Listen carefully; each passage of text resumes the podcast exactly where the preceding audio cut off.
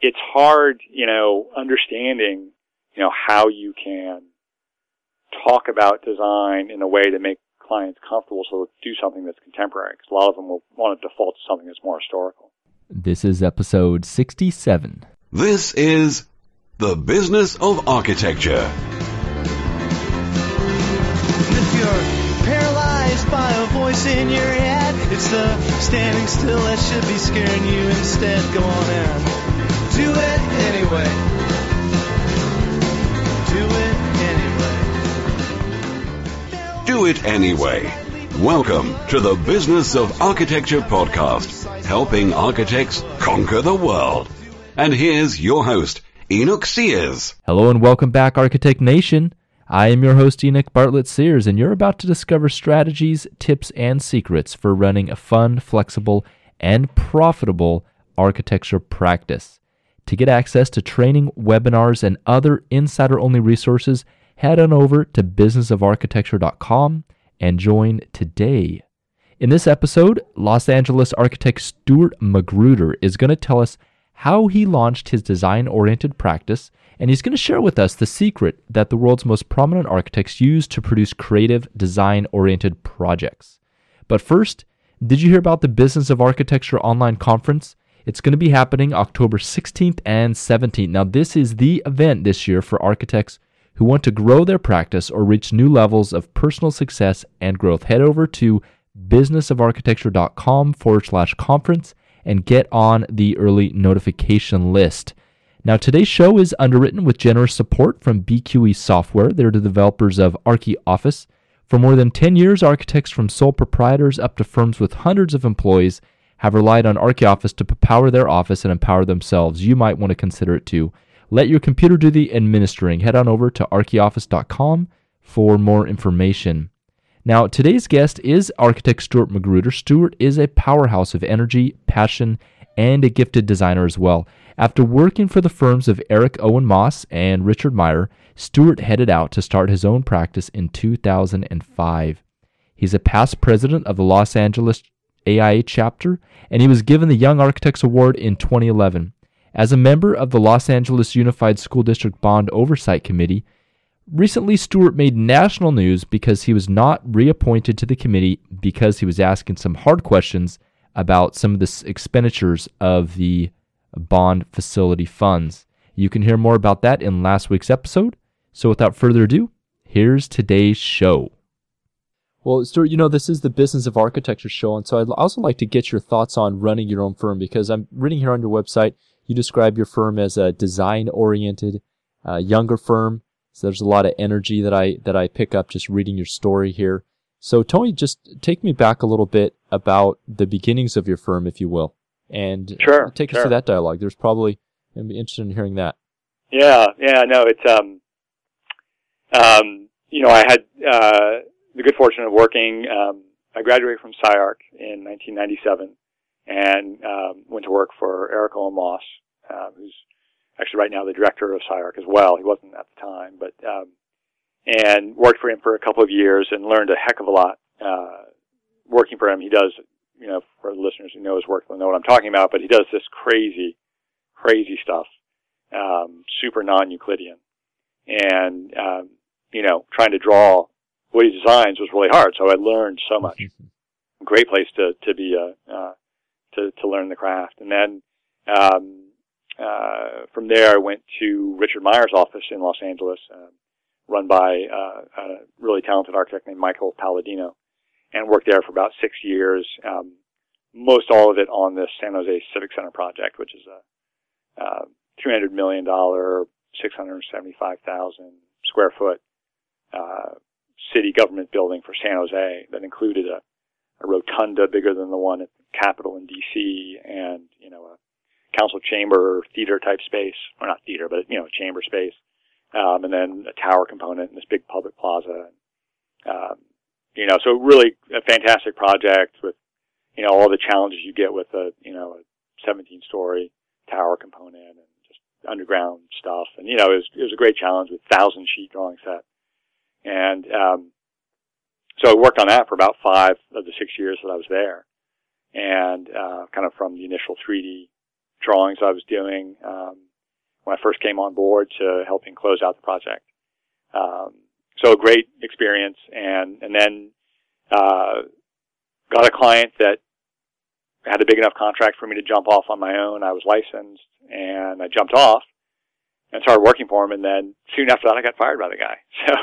So, but my well, take my, me back. uh, how does that? How did that happen? So you're you're working. You're sounds like you're pretty satisfied to be working at Richard Meier's office, and you worked on this great project in San Jose. Uh, you're you're you're networking. You're getting relationships. How did that conversation start? That hey, I have this project. Do you want to come out and tell me a little bit more about that? Yeah, no, it was. I mean, I always had a goal of going off on my own. That was always Did kind you? of in the back of my mind, and so I was um, really kind of focused on getting, uh, you know, the licensure stuff out of the way. So I kind of plowed through that fairly quickly, um, which is another thing I'd recommend that everybody just just get the dang thing done. And I know we're, that's one of the things we're trying to change. I think uh, nationally is to to change it so you can sit for your license after you get your your masters of architecture, which would be a huge huge uh, improvement in our profession. Mhm. And you know, it's what lawyers do. It's what doctors do. I don't know why architects don't do it that way. Mm-hmm. So we're working on changing that. But, um, but yeah, no, I'd always had the goal of being off on my own. And Oh, and um, why? Why? Well, you know, I think that in the end, we all want to we all want to express our creativity, right? And I think that's a, a, a basic human need. That's why I think why the arts are so important, um, although much maligned right now. But I think in the end, we all want to express ourselves. You know, whether it be you know through designing buildings, or I watch my kids playing instruments, and just playing an instrument as a way of expressing kind of your own innate creativity. So I, you know, more than happy to, to help express, you know, Eric Moss's ideas and Michael Palladino's ideas when I was working for them. But at a certain point, you know, I wanted to kind of make the decisions about, you know, design moves and, and express, you know, the ideas I've got about how buildings should be. So, um, that was why I kind of had in my own head the kind of desire to, to launch off on my own. So, and, and tell me um, about that first project. How did you meet the the client? And you know, tell me how do you, how Yeah, you approached you yeah, about no, I- that. Yeah, and I'd done um, you know some projects on the side um, while working uh, for for Meier, and Okay, hold on a second. So we're talking about moonlighting here, yeah, and yeah. uh, so I, what was uh, Meier's office? What was their policy on that? you know, I don't know. I just did it all in my own time, so Yeah. you know. Um, but it's really you know it's it's a key. A lot of people. I mean, a lot of uh, I think it's fairly common. You know, out there, I see it. uh, You know, even engineers I know moonlight, and um, so I think it's you know as long as you can get your your day job work done and, and handle the other, I think it's okay. Um, and it's a key way to kind of understand on a small scale how to how to run the whole project. Um, and um, you know, one of the things I learned quickly is just, and you don't really see this when you're working for someone else. Um, the the length of time it takes to actually get a project, you know, even in design, is tremendous and much longer than I think most people are aware of until they're actually sitting there waiting for a client to sign a contract Mhm. and give them that first retainer check or whatever it might be.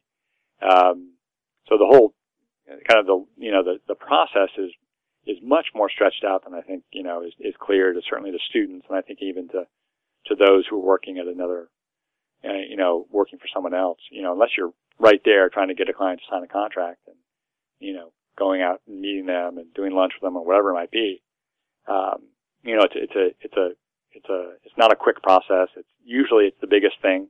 Almost always it's the biggest expenditure anybody will will have, whether it be a person building their own house or a company building, you know, their own building. Mhm. Uh, you know, it's the biggest thing they spend money on Mhm. in, Yep. in terms of one shot deal. So, um, so it's not a quick, it's not a quick, uh, you know, selection process and decision, you know, process. Um, so, so yeah, so anyways, I, a friend of mine who at the time was running a gallery here in LA had a, a coworker whose dad was looking to redo their house in the Hollywood Hills. And, um, you know, so I, you know, went and talked to him and things looked good and we signed a contract and, and off we go. Um, so, So that gave that you was- enough runway for how long God, at, at that time? Do you remember? I probably repressed all those details now. Yeah. It, was, it was it was a good challenge. Um, it was probably about six months where things were going fine, and then um, he just wasn't happy with the the design, and um, you know I think uh, to my you know, it was one of those things where I learned uh, a good bit about just, you know, I think he really was looking for something conventional in terms of like a Spanish style, you know, Hmm, let's, let's talk about that for a second, Yeah. Stuart, because this is this is one of those classic conflicts that comes up a lot. At least uh, it has for me coming out of a design oriented school, and it sounds like there was maybe a mismatch here in terms of expectations. Right. So tell me Yeah, about that learning process. Tell me about that. Yeah, I mean it's a hard one. I mean I think you know, especially when you're. It's not like you have a.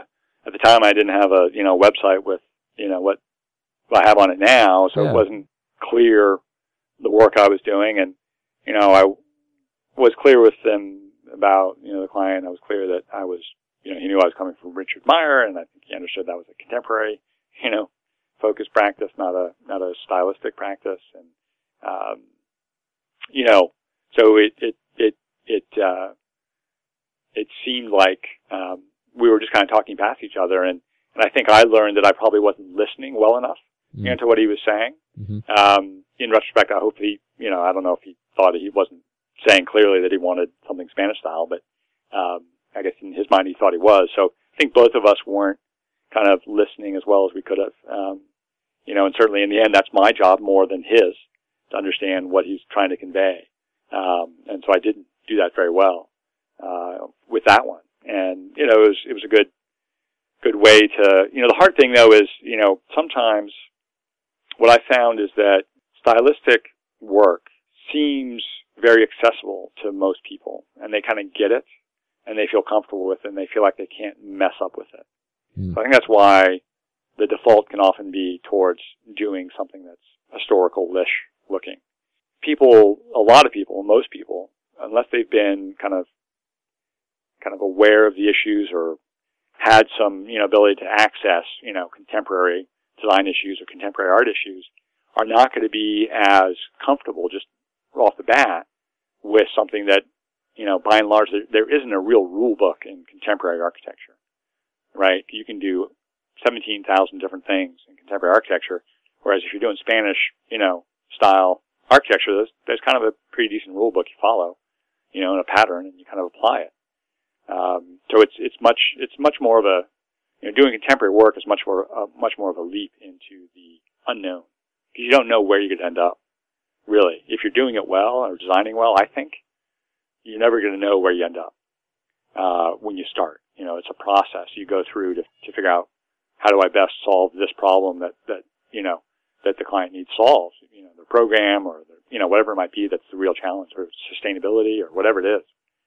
So um, you know, I think it's hard, you know, understanding, you know, how you can talk about design in a way to make clients comfortable so they'll do something that's contemporary because a lot of them will want to default to something that's more historical. Um, So how did So that it- how did that initial experience, Stuart, change your the way that you uh, communicated yourself to clients, presented yourself, and then tried to attract new clients? yeah, I think I, I tried to just be a lot clearer that, you know, you know, I'm really focused on contemporary work and, um, you know, I think I also though became a bit less dogmatic about what does contemporary mean. And so, you know, previously I always wanted to kind of have a flat roof. And I realized that's kind of silly. You know, not only construction technology wise can it be more of a hassle not to have a flat roof or to have a flat roof. You know, maybe there's there are ways to do contemporary that that have pitch roofs and they're quite contemporary. So, you know, I, I also became a little less dogmatic and you know, I had one client who um the project ended up being unbuilt for kind of difficult personal reasons on his end, but um you know, it was a project uh kind of a little north of LA and he wanted something that that spoke to kind of, you know, more Italian hill town type stuff. And, but was willing, you know, to do something that was very minimal. But because I was pitching the roofs and because things were kind of broken up and modulated so it looked almost like a little village, you know, he was comfortable with that design and loved it. And really wanted to build it, but just Mm. things, things, the Great Recession happened to all of us. So, um, Yeah. but but uh, um, so I think that you know it was it was good kind of um, that that being fired kind of shook me out of kind of assumptions about a how to talk to clients about the type of, type of work that I'd like to try to do, and then b how to expand what I saw as the possibilities for the work I wanted to do. You know, I mean, everything I do is going to tend towards minimalism, but you know, it can be, there's such a broad range of kind of formal ways you can attack a problem, you know, that, uh, uh, that are still minimal, minimalistic, but, um, you know, contemporary, but, uh, but without being kind of stuck on, you know, one set of shapes. And speaking about broadening horizons and possibilities, just wanted to remind you that today's show is made possible through the generous support of BQE Software, the developers of ArchiOffice. ArchiOffice is designed and built by architects for architects. And let's face it, we didn't go to architecture school so we can spend most of our days dealing with paperwork, billings, and product management. Now, ArchiOffice is a powerful software suite that focuses on one thing giving you the information you need as an architect to run a productive and profitable firm while freeing you up to do what you love most probably designing great projects. Now back to our show. And you started out in 2002, so you've been doing this for 12 years. So it's not like this is, you know, something you've just been doing for a little while. Yeah, I mean, I I started moonlighting in 02. Um, I started my firm at the end of, um, I guess it was 05. So kind of really in, in 06, yeah. So yeah, so you know, still we're, we're good, talking good amount of time. Yeah, exactly. and definitely. So do you find, or you know, when your clients come to you, Stuart, are they how educated are they in terms of design? How how much educating do you find yourself doing? It sounds like with the one project you just gave as an example of, there was a little bit of you educating the client in terms of design principles and yeah. you know it doesn't need to look like an Italian villa to still embody the feeling of an Italian Right. hillside villa. Yeah. No, it's it's a tremendous part. I mean, you know, to be honest, the the um, and this is probably something you and all your readers and listeners will know well. The, you know, you can't do great architecture without great clients, and maybe the greatest client is someone who's built before. you know, Yeah. because they understand the process and how long and difficult and Mm. twisty turny it is. Um, but it's also, you know, if if you're in kind of the vibe that I'm in, which is this minimalist contemporary, and then trying to be highly sustainable, although that's another challenge in and of itself. Um, that's a smaller subset of the kind of the general population that is interested in that type of work. So, so it's really it's all an education process, and you know, I still still struggle with you know what's the best way to convey that I can safely provide and help deliver a building for this client. You know, how do I not scare them off by showing a minimal building? Is the real challenge. you know? And how how do you do that? God, I don't know. I mean, it's it's like it's it it every time it's different depending on who I'm talking to. You know, it really does shift depending on the client. Um, a lot of it is just talking about you know um, kind of different approaches that have worked in the past that I've tried. Um, talking about you know what's out there in the culture, both our architecture culture, but in our general culture that's you know maybe says this type of language is okay. Um, you know, I find uh, the you know I do a lot of modeling and SketchUp, and you know doing what I consider an architectural model. So I don't ever do anything that is photorealistic. I find that extremely deceptive. Um, so all my stuff is an architectural, you know, 3D. Uh, but being able to kind of model the site, put the building in place, turn on the sun, and then move around the model with the client there, that's a tremendous, you know, um, tool that I think really helps convey ideas and and helps kind of ease heartburn for the clients because again, this is the most expensive thing they're ever going to do, and especially you know, that's why going back to this idea of working for somebody who's built before, you know, especially if they haven't built before, they're terrified of the process.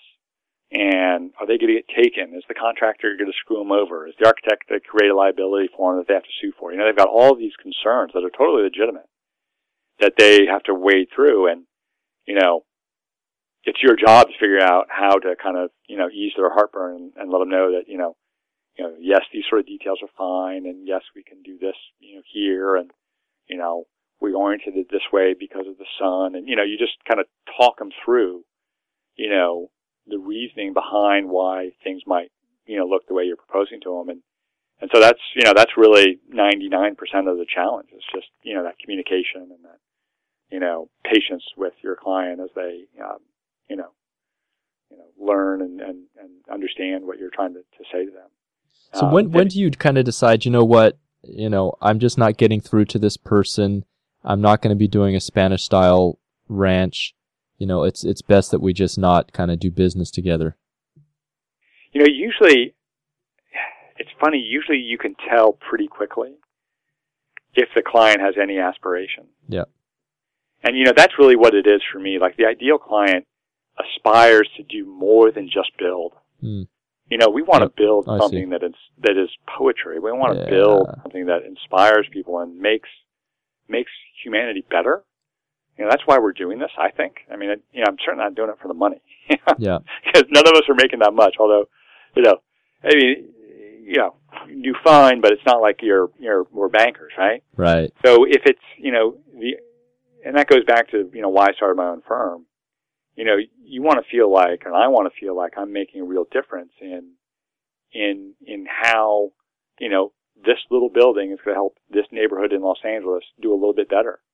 And you know, you look around at where there's good architecture, and then you see stuff that isn't good. And I think there's a real difference in how that makes the public feel. You know, when there's space that works well, the public's happy. They they're outside at night. They're interacting with other people. There's you know, Yeah. it, it's good space is the grease for social interaction. Stuart, you know, shitty you- space, you know, really causes friction.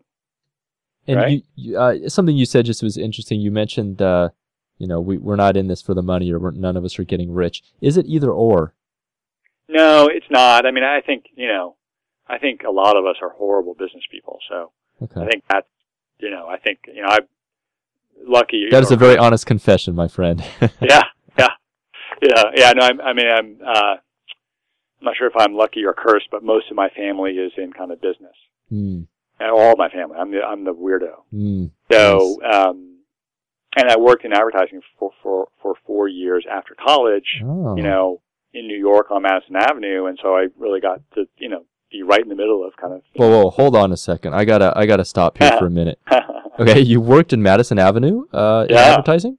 yeah. Yeah. I, I wasn't Okay. convinced I wanted to to do architecture. I majored in architecture at Princeton, but it's a it's a it's a um, a bachelor's of arts. It's not even a bachelor's of architecture Yeah. It's, a, it's like an English major or a math major. Sure. So it's not a professional degree. So, um, you know, I wasn't sure I wanted to go to grad school. I wasn't sure I wanted to become an architect. So I, I jumped into advertising for four years and went through this amazing um, training program for to become an account executive, which is kind of the manager that does kind of manages the whole process uh, in advertising. And um, worked for DDB Needham, uh, you know, Hershey Chocolate, and then Michelin Tires, and then went to another firm, Wells Rich Greene. Uh, and So that pulls in a whole other dis- multidisciplinary side of things. How do you feel that that particular track has influenced uh, both your business and your design? You know, I think it. I mean, it, it definitely has had a big, big positive impact on how I run the business, Hmm. and you know, my kind of, you know, kind of focus and awareness on just being financially prudent and you know, billing my clients, you know, right on time, and I get my Hmm. bills out, and then Hmm. you know, just being aggressive on the billing side, I think is really important. Um, but just and just you know, having some understanding of kind of cost, and I can put together a good spreadsheet and all that sort of stuff. Um, you know, and I think that's you know that's uh, that's it's good experience, and and and also just seeing you know how how kind of the the overall business world works is is is very helpful. Stuart, you mentioned that, you know, just in general in society, that people who appreciate and understand design are a much smaller s- subset. Right. And I know, especially as you go out of metropolitan areas, it's probably even a smaller subset of people that, that get design. Right. So, what would you say to designers or young architects, firm owners out there who want to do contemporary design? They don't want to be constrained by style, but they, they have that challenge of not necessarily having what might be considered clients that are sophisticated and understand design in that term, in those terms. Yeah. Well, I mean, I think, you know, um, I look at the architects who were really good, and, and I, I'm not counting myself in that group. You know, people who really build a lot, you know, uh, here in LA. Um, and the people doing really good, interesting stuff. I mean, look at someone like Thom Mayne or, you know, Angie Brooks and Larry Scarpa or, um, you know, Patrick Tighe, the list goes on, right? Tons of great designers here. Almost to a, to a person, they are extremely charismatic people. And I think in the end, the thing that you got to make sure you've got is you've got to be able to sell yourself and your design ideas to, um, you know, to clients. You've got to make them comfortable. And so being charismatic is a, is a real key way of doing that. Um, so, you know, or maybe another way of putting it is you've got to be comfortable selling an idea. And whoa, whoa and, wait a second. yeah. Artists selling their ideas, isn't that? Does, well, see, I don't this think, actually I, happen, Stuart? Yeah, I don't think we're artists. I actually take exception to that. I really, artists deal in a completely different universe than we do. They deal in the universe of essentially no constraint. I mean, there are gravity constraints, there are financial constraints, there are space constraints, but they're constraints of their own making, right? We deal with tons of constraints, clients, codes, budgets in, in particular, and what the construction trades is are comfortable building. We have massive, massive constraints that we have to deal with. So we have to be really, really, really good at selling our ideas or else, you know, the person who can says, oh, I don't think, you know, the contractor who will try to dumb down your idea because it's cheaper if it's dumber is going to win the day unless you can sell better than that person. You know, it becomes a battle of wills over, you know, this is what we have to do. Um, and to do it, you know, you've got to be able to, to, to convince and, and, you know, um, cajole in a positive sense, you know, your clients on this path, this journey with you to make something that is different. You know, uh, you know, you look at somebody like Rem Koolhaas. I mean, what an amazing salesman, right? What an amazing storyteller. You know, my my good friend and and sometime partner Rick Abramson, he, he talks about how important stories are to you know selling ideas, and that that's that's it. You know, if we want to be successful, that's what we do.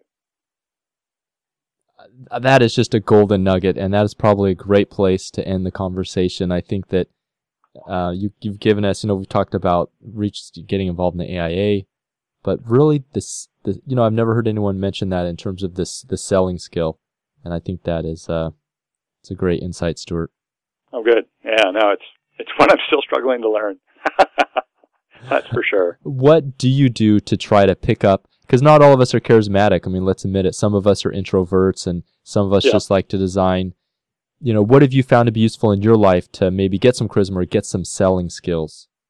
Anything that's been Um, useful? Yeah, it's a good question. I mean, I, you know, I'm I'm I'm actually kind of an introvert trained extrovert, and uh, so you know, when I'm at a long meeting, I'll be exhausted just from the fact of being around, you know, and, and needing to communicate with people effectively. It, it's tiring for me. I think extroverts do it just it's like regenerative for extro- extroverts to talk to people, and for me, it's I've got to work hard to communicate well.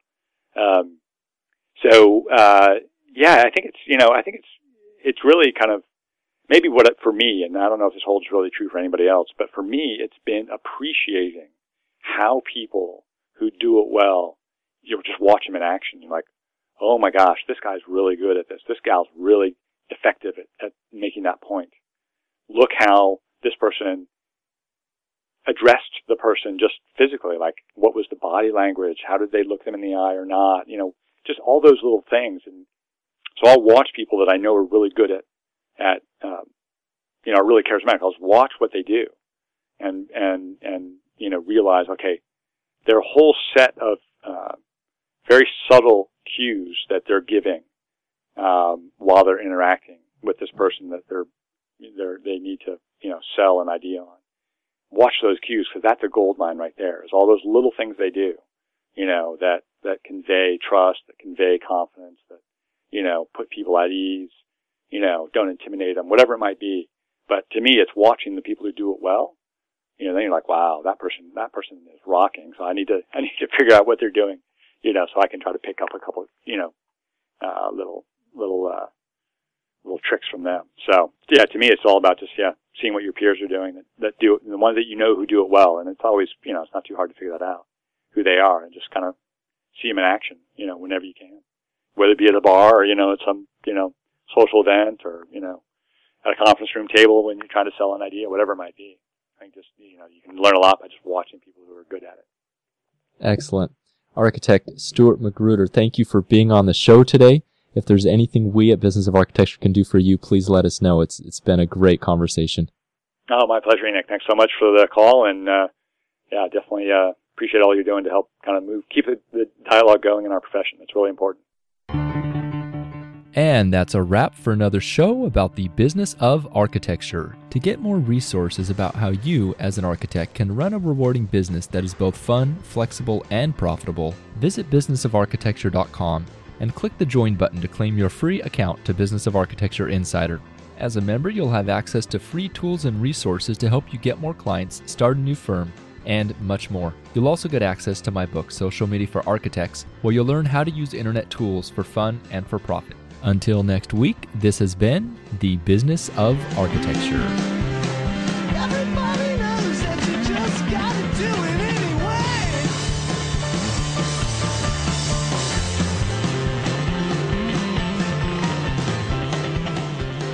The views expressed on the show by my guests do not represent those of the host, and I make no representation, promise, guarantee, pledge, warranty, contract, bond, or commitment except to help you conquer the world.